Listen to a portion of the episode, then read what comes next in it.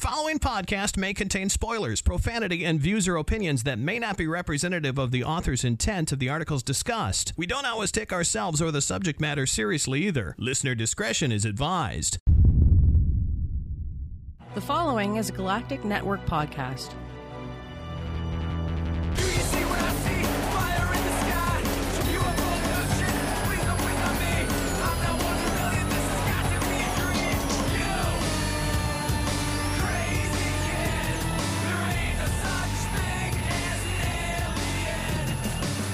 Welcome to the Alien Invasion number 251, recorded on Thursday, November 1st.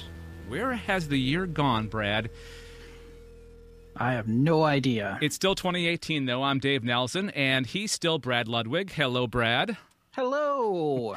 Coming up, extraterrestrials maybe purple. Are they purple people eaters? Possibly. We don't know. There's a mini series being made from one of our favorite UFO incidents and a multiple craft sighting in Colorado. Brad will have the details on that, plus our picks and warnings. Before all that, though, our question. Dave? Huh? Dave? Huh? Hey, Dave! What's the question? So, Brad, who do you think is the nicest alien race in either reality or fiction? And or fiction. You can choose both or either. Wow. Nicest? The nicest. Yeah. Yeah. I went I went there. That is a really good question. Uh, you know, I think I'm going to go with tribbles. You know, they'll eat you out of house and home, right? Yep, but as long as you keep your uh, food locked up, you should be all right. Okay. Uh, do you have one in real life? Do cats count? You know what? Let's count cats. All I'm gonna right. I'm gonna say cats are aliens, and we've talked about that multiple times on this That's true. podcast. That cats are aliens. So if if you say it, I say it. It's true, and they are nice. Okay. Well, actually, some would debate that that cats cats aren't nice, but those people are wrong in so many ways. Okay, so any any other you want to add anything to your to your answers as to why or I, you know, uh, they don't sass and they have very simple needs. I mean, quite honestly, for both really yeah. when you think about it because tribbles are just there to they got that nice calming purr you can pick Yep. them up and they they won't run away replicate. That's Yeah. all they need to do. Yep. All right. So my answers, I'm going to go with real life extraterrestrials. You know that story about the guy who kept on having sex with that one alien all of his life from like teenage years up until I don't know, Yes. 50s or 60s. You know that one? Mm-hmm. I'm going to say that race is the nicest alien race. Although one could say that they're sexual predators. One could. One could. Yeah. But I'm going to just disregard that and say, you know what? They're nice. So I'm going to say in real life, that alien race are nice. They're the nicest ones. And in fiction, hmm. Oh, you know what? I got it. Endor. Uh, uh, The Ewoks. the Ewoks, yes, they're All right. nice. Yeah, I mean they could they have when they have to defend themselves, they do. But if you're nice to them, guarantee you that they'll be nice to you back tenfold. no, that's very true. They're accommodating. They're cute looking. They're like little teddy bears on on living teddy bears is what they are. Plus, they can sing. That is very true. yub yub. In the news, Can we talk about the color purple? Uh, with, and I'm not talking about the movie or the book. oh, you ruined my joke. Yep, sorry. this this story is uh, Sans, uh, Oprah, and Whoopi Goldberg. Whoopi Goldberg. Yes. so it turns out at one point in time life on earth when it first started out was most likely purple. Hmm. So, a new study that has been uh, put forth in uh, when I say purple, I mean a lavender hue. So we're talking a lighter, lighter shade of purple. Uh, in the International Journal of Astrobiology, a microbiologist of the University of Maryland has put forth the notion that before green plants started harnessing the power of the sun using its chlorophyll and photosynthesis. What was this quiz? It's a quiz. You wanted No. to know from me? No, okay. uh, there were tiny purple organisms here first, and they figured out how to do it, How to get Now. it on? How to process Oh, solar energy okay. into food. Sorry. Well, I'm sure they had to, you know, procreate as well to keep things going. So I guess in in in sort of uh, another way you look at it, yes, uh, alien life could be thriving in the same way. So uh, astronomers have discovered thousands of new extrasolar planets, which we've talked about, and they are developing the capacity to see surface biosignatures. That is the light reflected from these planets. And there are already ways to detect green life from space but they're saying that scientists might need to start looking for purple as well. Now it was posited in 2007 that plants and photosynthesizing algae as we said use chlorophyll to absorb the energy from the sun but they don't absorb green light which is odd because green light is energy rich. Okay. Perhaps what they reasoned is something else was already using that part of the spectrum when chlorophyll photosynthesizers evolved. Oh, okay. And that something else would have been simple organisms that captured the solar energy with a molecule called retinol. And retinol pigments absorb green light best. They're not as efficient as chlorophyll in capturing solar energy, but they are simpler.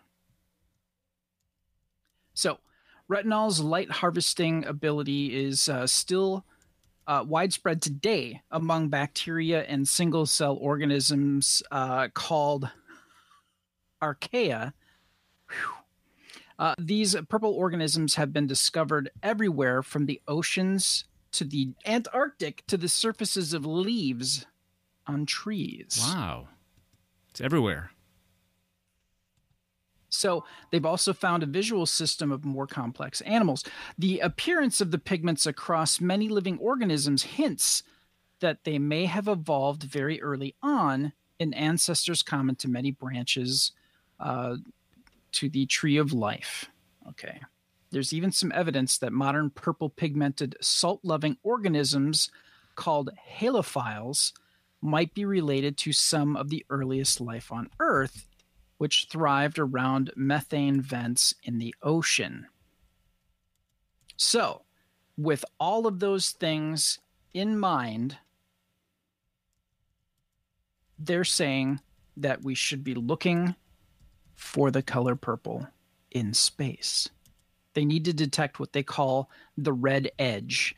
And this uh, red edge is a sudden change in the reflection of light at the near infrared part of the spectrum, where plants suddenly stop absorbing red wavelengths and start reflecting them away.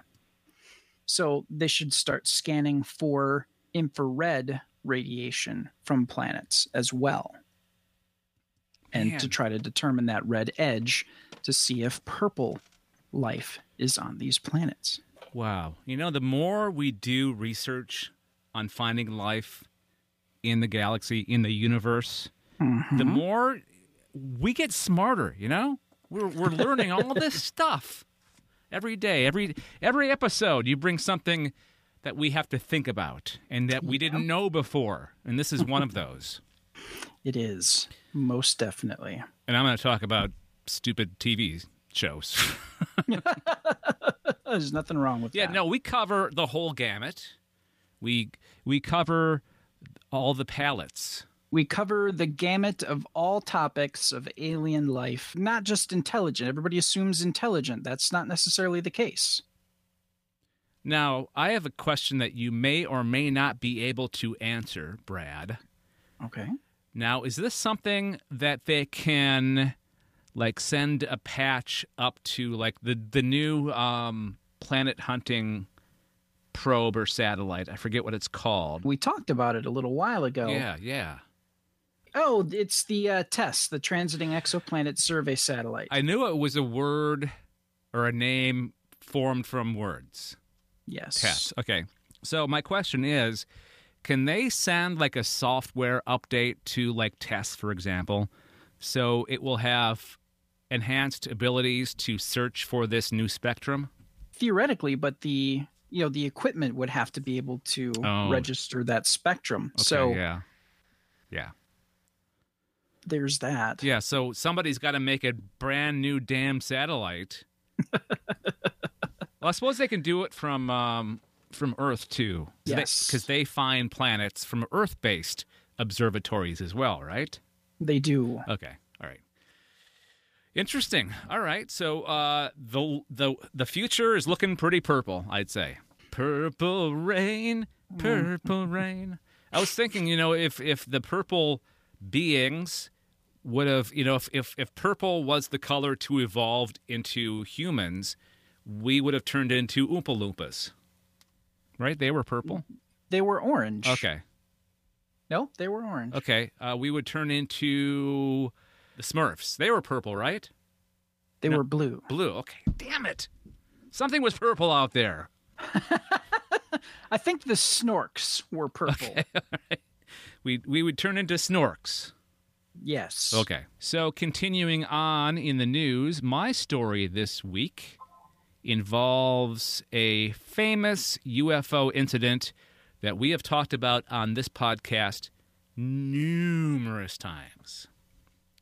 I'm pretty excited about this. And I want to thank your wife for posting the story on the uh, Galactic Network uh, social feeds because I wouldn't have known about it except if it was for her. I mean, I wouldn't have known about it if it wasn't for her. That's what I meant to say. So, thank you, Vanessa. Laurence Fishburne to star and produce Sony's UFO drama Rendlesham, as in Rendlesham Forest. You know the one. The eight part drama miniseries is inspired by the real life UFO incident that took place at a U.S. Air Force base close to the village of Rendlesham, Suffolk. Daryl Suffolk. Daryl would kill me. Suffolk? Yes. Suffolk, the UK in 1980. Now, I'm going to review what happened, even though I'm sure that you know already what happened. But if you're new to the show, maybe you don't. So, this is what happened. Several people in the village's small forest, including a number of Air Force servicemen, claimed to witness a glowing object in the sky before it flew off into the trees. The sighting was recorded by Lieutenant Colonel Charles Halt in an official report that was made public in 1983, but was subsequently denied by other officers, uh, leading many to conspiracy theories. So, at first, he was the only one who claimed this happened, but over time, people have actually come out and said, Yeah, I was part of this as well. I witnessed this too. So, he's not the only one anymore uh, to actually say this event happened. The series, which will revolve around a family in the area, is played out against the Cold War and will feature dual timelines. This is what I thought was interesting about this show. It will involve dual timelines, one during the time of the sighting, sightings in 1980, and one in 2020, the anniversary of the event. So I'm guessing, I could be wrong about this, but I'm guessing the miniseries will debut in 2020. I'm just I'm spitballing here, Brad. I would say that's a safe bet. Yeah. God, 2020 is only a year and a couple months away. Holy crap. shoot me now. Just shoot me now, Brad. Fishburne will play the lead role of Tyrone, a retired American airman, airman uh, previously stationed at the infamous air base during the height of the Cold War, alongside wife Carol and son Brock. Tyrone returns for the His fir- wife. his wife, Carol, Carol, his wife, and son Brock. Uh, Tyrone returns for the first time to visit Carol's dying father, and is forced to face events that have haunted him his whole life. Fishburne will also be one of the executive producers on this miniseries. So, so far, it's only eight episodes ordered for Rendlesham. Didn't one of us say a while ago that we wished there was a movie or TV show about this incident? I believe so. Yeah. it was either me or you. Well, it had to be me, me or you, Yep. because we're the only ones here. It's so funny how that happened. That is a little weird. Wishes granted. Do you want to win the lottery? We could say that on the podcast, and that may also come true. Hey, Dave, Yeah. I'd like to win the lottery. All right, so uh, we don't have a date yet for when this show will premiere, but like I said before, I'm guessing sometime in 2020. So uh, you don't have to hold your breath. I wouldn't recommend holding your breath because it's probably not going to happen anytime soon. Brad, don't hold your breath. I will not hold my breath. So, are you excited about this? This is something that really kind of gets you going. Like you can't wait for this. I'm really looking forward to it. Actually, I it, it's probably one of the more intriguing uh, international UFOs in which two armed forces services, the the air forces of the the UK and the United States, both witnessed this. Yep. So yeah, it's kind of a big deal. We have uh, Blue Book coming out soon. That's not out already, is it? I don't believe so. Okay. So it, it sounds like there's a new trend starting fictional representations of actual events involving UFOs. I'm excited about that possibility of more. Yes. All right. What other incident would you like to see recreated on the small or big screen? Ooh, I know. That one in uh, Ohio. I forget what it's called. It was uh, something crashed in the woods, and a whole bunch of like military came in and took it away, and people saw it on the back of a flatbed. And some theorized it was like a German UFO from World War II or something like Huh. that. Oh, oh man, that's kind of ringing a bell. I'm terrible with names and remembering things. Shoot. Yeah. Details. Not good. So, what would you say would be one that you would like to? Oh, could do. Uh, well, Roswell's been done before. Yeah. I can't remember the specific name. The one that uh, went underwater for a while. Oh, oh, the uh, Shag Harbor. Yes. Yeah, Yes. That'd be cool. Plus, that would be Canadian, which would be awesome. There you go. Go Canada.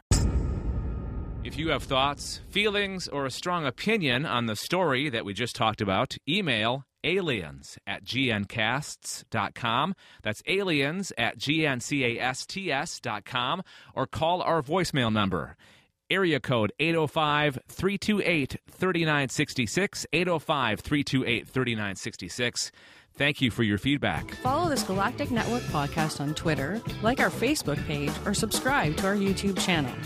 Find us by searching for Galactic Network on all the major social networks or click on the icons at gncast.com. Please identify the craft you witnessed. A black triangular three-dimensional shape, huge, just flying, hovering in it. shaped like almost like between an egg and like a teardrop. two long cylinder objects flying over me. I could see the occupants in it. appeared to be rotating, and it was on circular to disc shape, and it hovered for maybe about five minutes. Here is the sighting segment of the show. This is where we talk about an incident that happened somewhere in the world that could involve extraterrestrial craft or it could involve swamp gas or Venus. People seeing Venus. So it's it's Brad's turn this time around. So what kind of sighting did you bring the show to the show this time? So this one is a little different because normally we go to like the National UFO uh, reporting site, uh, reporting center, sorry, or MUFON. This one, well, this one actually did come from MUFON.com, but it's different in that it's not a readout of like s- stats and not necessarily filled out uh, report by the person that witnessed it. It's an actual article that they had Oh. of something that happened just this past June. Okay. June June seventh to be more specific. Uh, this happened in Colorado, and it was not one, not two, not three, but five low flying objects. They hovered and moved around the witness's home for uh, more than an hour, they say. It started at 10:30 p.m. on June the 7th of 2018, and the witness says, "My daughter and I went outside to smoke a cigarette, and we like to look at the night sky anyway. We have seen objects in the sky off and on for months now anyway, so they were out there just hanging out and seeing what they could see." The two were standing by uh, uh, the back door of the house when they looked out their right and noticed a larger and brighter light hovering over the treetops across the street. Then another one that was not as bright higher in the sky and to the right of the first. The witness then says, uh, We saw another one start moving right over us in a straight line, no noise, and in a completely straight line until it stopped over our backyard, where it just sat and hovered. Huh. There was also one that stopped over our heads, made no noise, and hovered there. Wow. And one more that was a little, dis- uh, excuse me, a little distance away from the one hovering over us, and it also sat still in the sky. All of the crafts had a small extension on the bottom. I don't know what that means. Let's go further. But only two shined brighter, and one was giving off red and white colors. They say they watched it for about 15 minutes, put the dog inside. I wonder if it was going nuts or if it was just Yeah. sitting on its haunches, wondering what the heck was going on. Uh, then they watched it for a few more minutes, and then they then they just went inside. uh, they stepped back outside about 45 minutes later, and three of the objects were still there. For another cigarette, I'm guessing. Maybe, Yeah. depending on how uh, uh, how much they smoke. That's that's a distinct possibility. Mhm. Uh, the witness says that their daughter tried to video, but when it wouldn't come out very well, as it was so dark outside, she deleted it before I could stop her. We were not afraid and did not feel threatened. We were also not surprised if I, as I have seen craft since I was a kid. And since moving from Denver to Pueblo a couple of years ago, we have seen craft numerous times, especially when we lived in Pueblo West. We saw craft all the time over the reservoir. Now, MUFON Colorado field agents have closed the case and they've listed it as an unknown aerial vehicle. Hmm. Okay. You know me, Brad. I'm one to want to believe that aliens exist, and these were actual UFO, or these were actual like flying saucers or extraterrestrial craft, right? Mm-hmm. But this is Colorado, and you know what happens in Colorado, right? You're saying that weed could have been involved at some point in mm, this story. Possibly, yeah, possibly. And you know, if depending on what kind of weed that you have, they may be getting a different kind of reaction than a typical high would be. Seeing things like object in the sky. I don't know. I'm just that's one possibility. Probably not the right one, but I I thought I'd just throw it out there. Fair enough. If you like this podcast, The Alien Invasion, and would love to support us in a very simple way, we ask that you go to gncasts.com slash support. That's G-N-C-A-S-T-S dot com slash support and click on the Patreon link. Uh, now, with Patreon, we're just asking for a few dollars a month. It's not per episode, it's per month at one, three, and five dollar levels. And each level has its own perk. Like you can get your name mentioned on our shows, not just this show, but all of our other podcasts that are part of the Galactic Network network. You can get a whole message read and other perks, other other things that you'll get for your dollar, three dollar, five dollar a month support of the network. So again, go to gncasts.com slash support, click on that Patreon link, and I believe we also have a link to our Amazon affiliate link on that page as well. So if you're going to be doing some shopping on Amazon, uh, click that link and support us that way as well. gncasts.com slash support. And we thank you. Watching, reading, playing, listening, making picks and warnings time. These are some kind of media that we've taken into our senses that involve aliens somehow. And I'm going to go first. My pick this w- this week, which is definitely a pick, is this week's Supergirl episode, Man of Steel. And when I first saw the title, I thought it would be the return of Superman. But turns out it's not. It's a story about Agent Liberty. Who is, Ah. is is Agent Liberty? Is that a real villain in the comics? Brad, do you know? Agent Liberty is a character that does exist in the DC universe. Okay.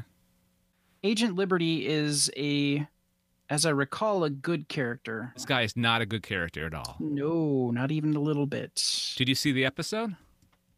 I have not yet. Okay. I won't be too spoilery then. That's all right. It's basically the origin story of what made Ben Lockwood into Agent Liberty. Uh, he was a very nice person, open minded, until aliens started messing with his life, basically. His father, played by the same actor that was in The Walking Dead as Gregory. I don't know if you watched The Walking Dead, Brad. I don't. Okay.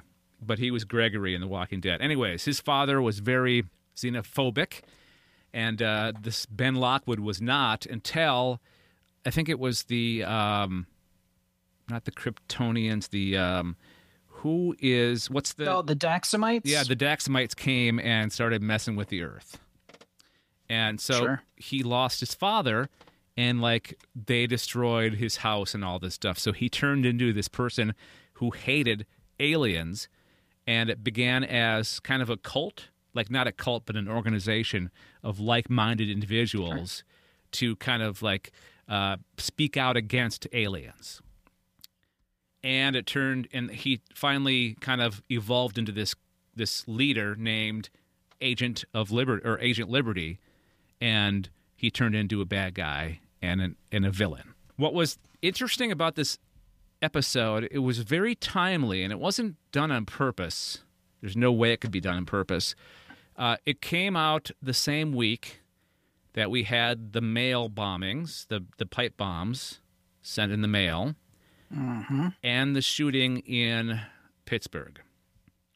So it was very, it kind of hit home for us who experienced those events as well, because it's all about somebody being against those of those people that aren't you, that aren't from your race or aren't from your world, basically.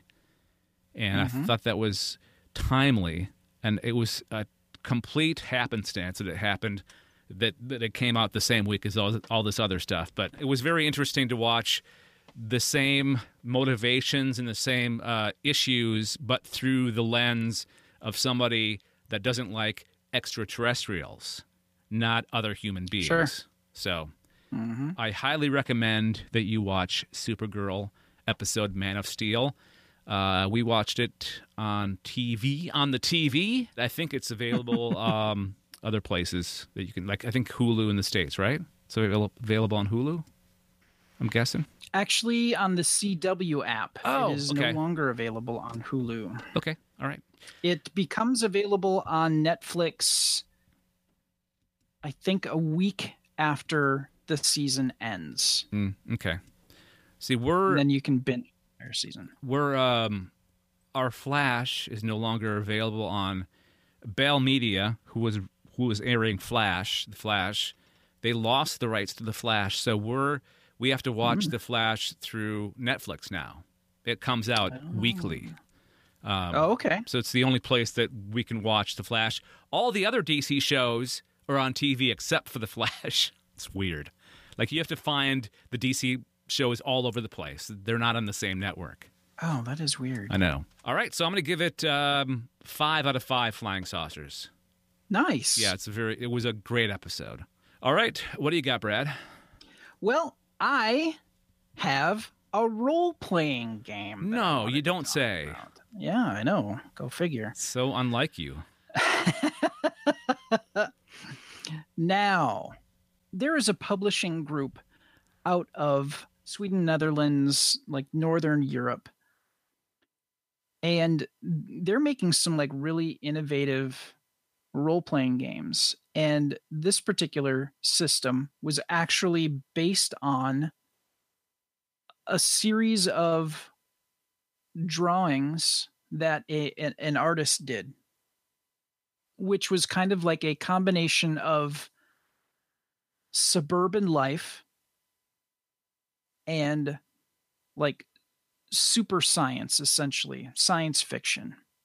So um, vehicles magnetic uh, freighter ships sailing you know kind of sailing overhead of uh, suburban sprawl and somebody took the idea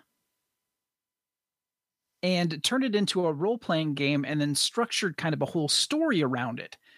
And the story is, and they made it friendly to to the US as well.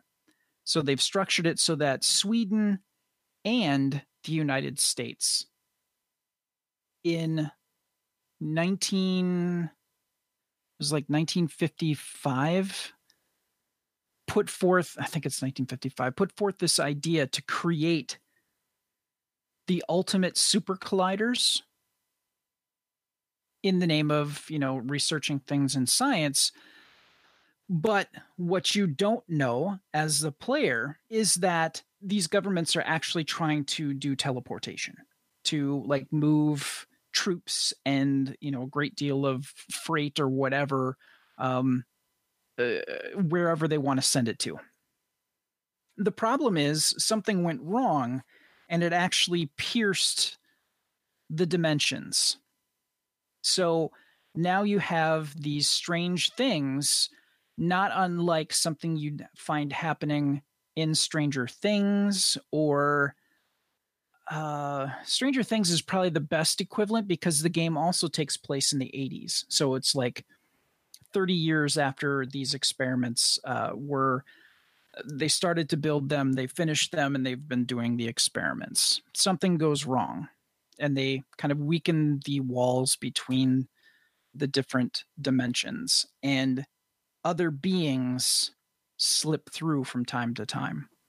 Whether it's, um, you know, alien life from, you know, like uh, animals or uh, sentient beings, but, you know, things are getting weird. Strange things happen and it's just a really interesting concept and they actually just released uh, a follow-up to it which takes place in the 90s so another 10 years has happened and things get a little bit darker one of the interesting things about this the tales from the loop rpg is you play as kids investigating things right uh, but the kids can't die that's the whole thing. They can get injured, but they don't die.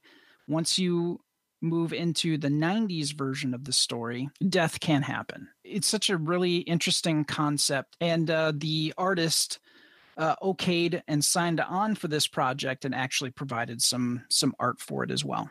Sweet. Okay. So there you go. What did you, uh, what are you going to give this? Uh, you know, I'm going to give it uh, five flying saucers. Wow. What a banner week. Yeah. You gave five. Uh, I gave five. Yeah.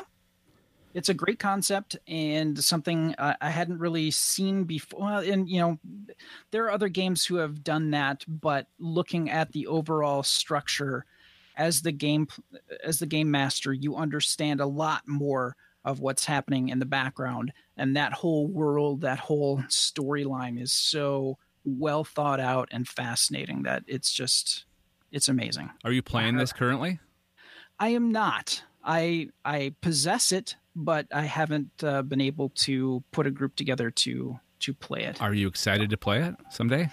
I am. I am. Again let's uh, review our picks and warnings. Our picks this week supergirl man of steel the latest episode. I gave that five out of five flying saucers, and Brad gave Tales from the Loop RPG five out of five as well. And uh, we'll put the links in the show notes, and you can check out our picks as well, and maybe you'll enjoy them just as much as we did. Please subscribe to this Galactic Network podcast by going to gncast.com slash subscribe or search iTunes, Stitcher, Google Play Music, or anywhere podcasts are offered. All right, that's going to do it for this episode of the Alien Invasion, a Galactic Network podcast. On the next episode, I'm very excited about this. In two weeks, Brad and I will be reviewing the 1977 film Starship Invasions. It looks terrible. and I like movies that are terrible because it has we we have a lot to work with. So, yes. uh, Starship Invasion. If you want to uh, follow along on the podcast of our review, uh, check it out. It is on YouTube. Just uh, look up Starship Invasions, and you'll find the the full movie, and you won't have to pay for it. If you'd like to read more about about the stories that we covered on this episode, click the links in the show notes.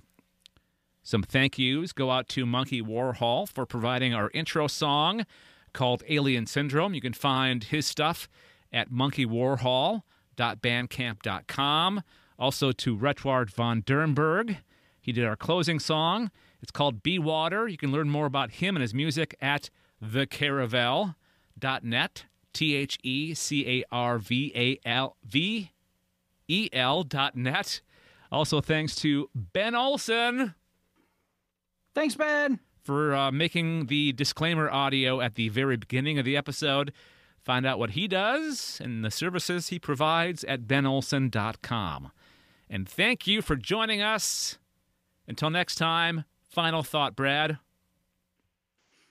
I believe in Supergirl, what we've been seeing since the season finale of the other Supergirl, we are seeing that is the seed for Elseworlds, the big crossover for CW. Okay. All right. I'm I'm excited. I can't wait for the crossover episodes. That's going to be in December, right? Yes. All right. And it looks like I'm going to throw this out there. Look up Red Sun. Ooh. There was a Superman story. I know what you're talking about. And I think that that's that the kernel of the story is there. All right. I'm excited. Hmm?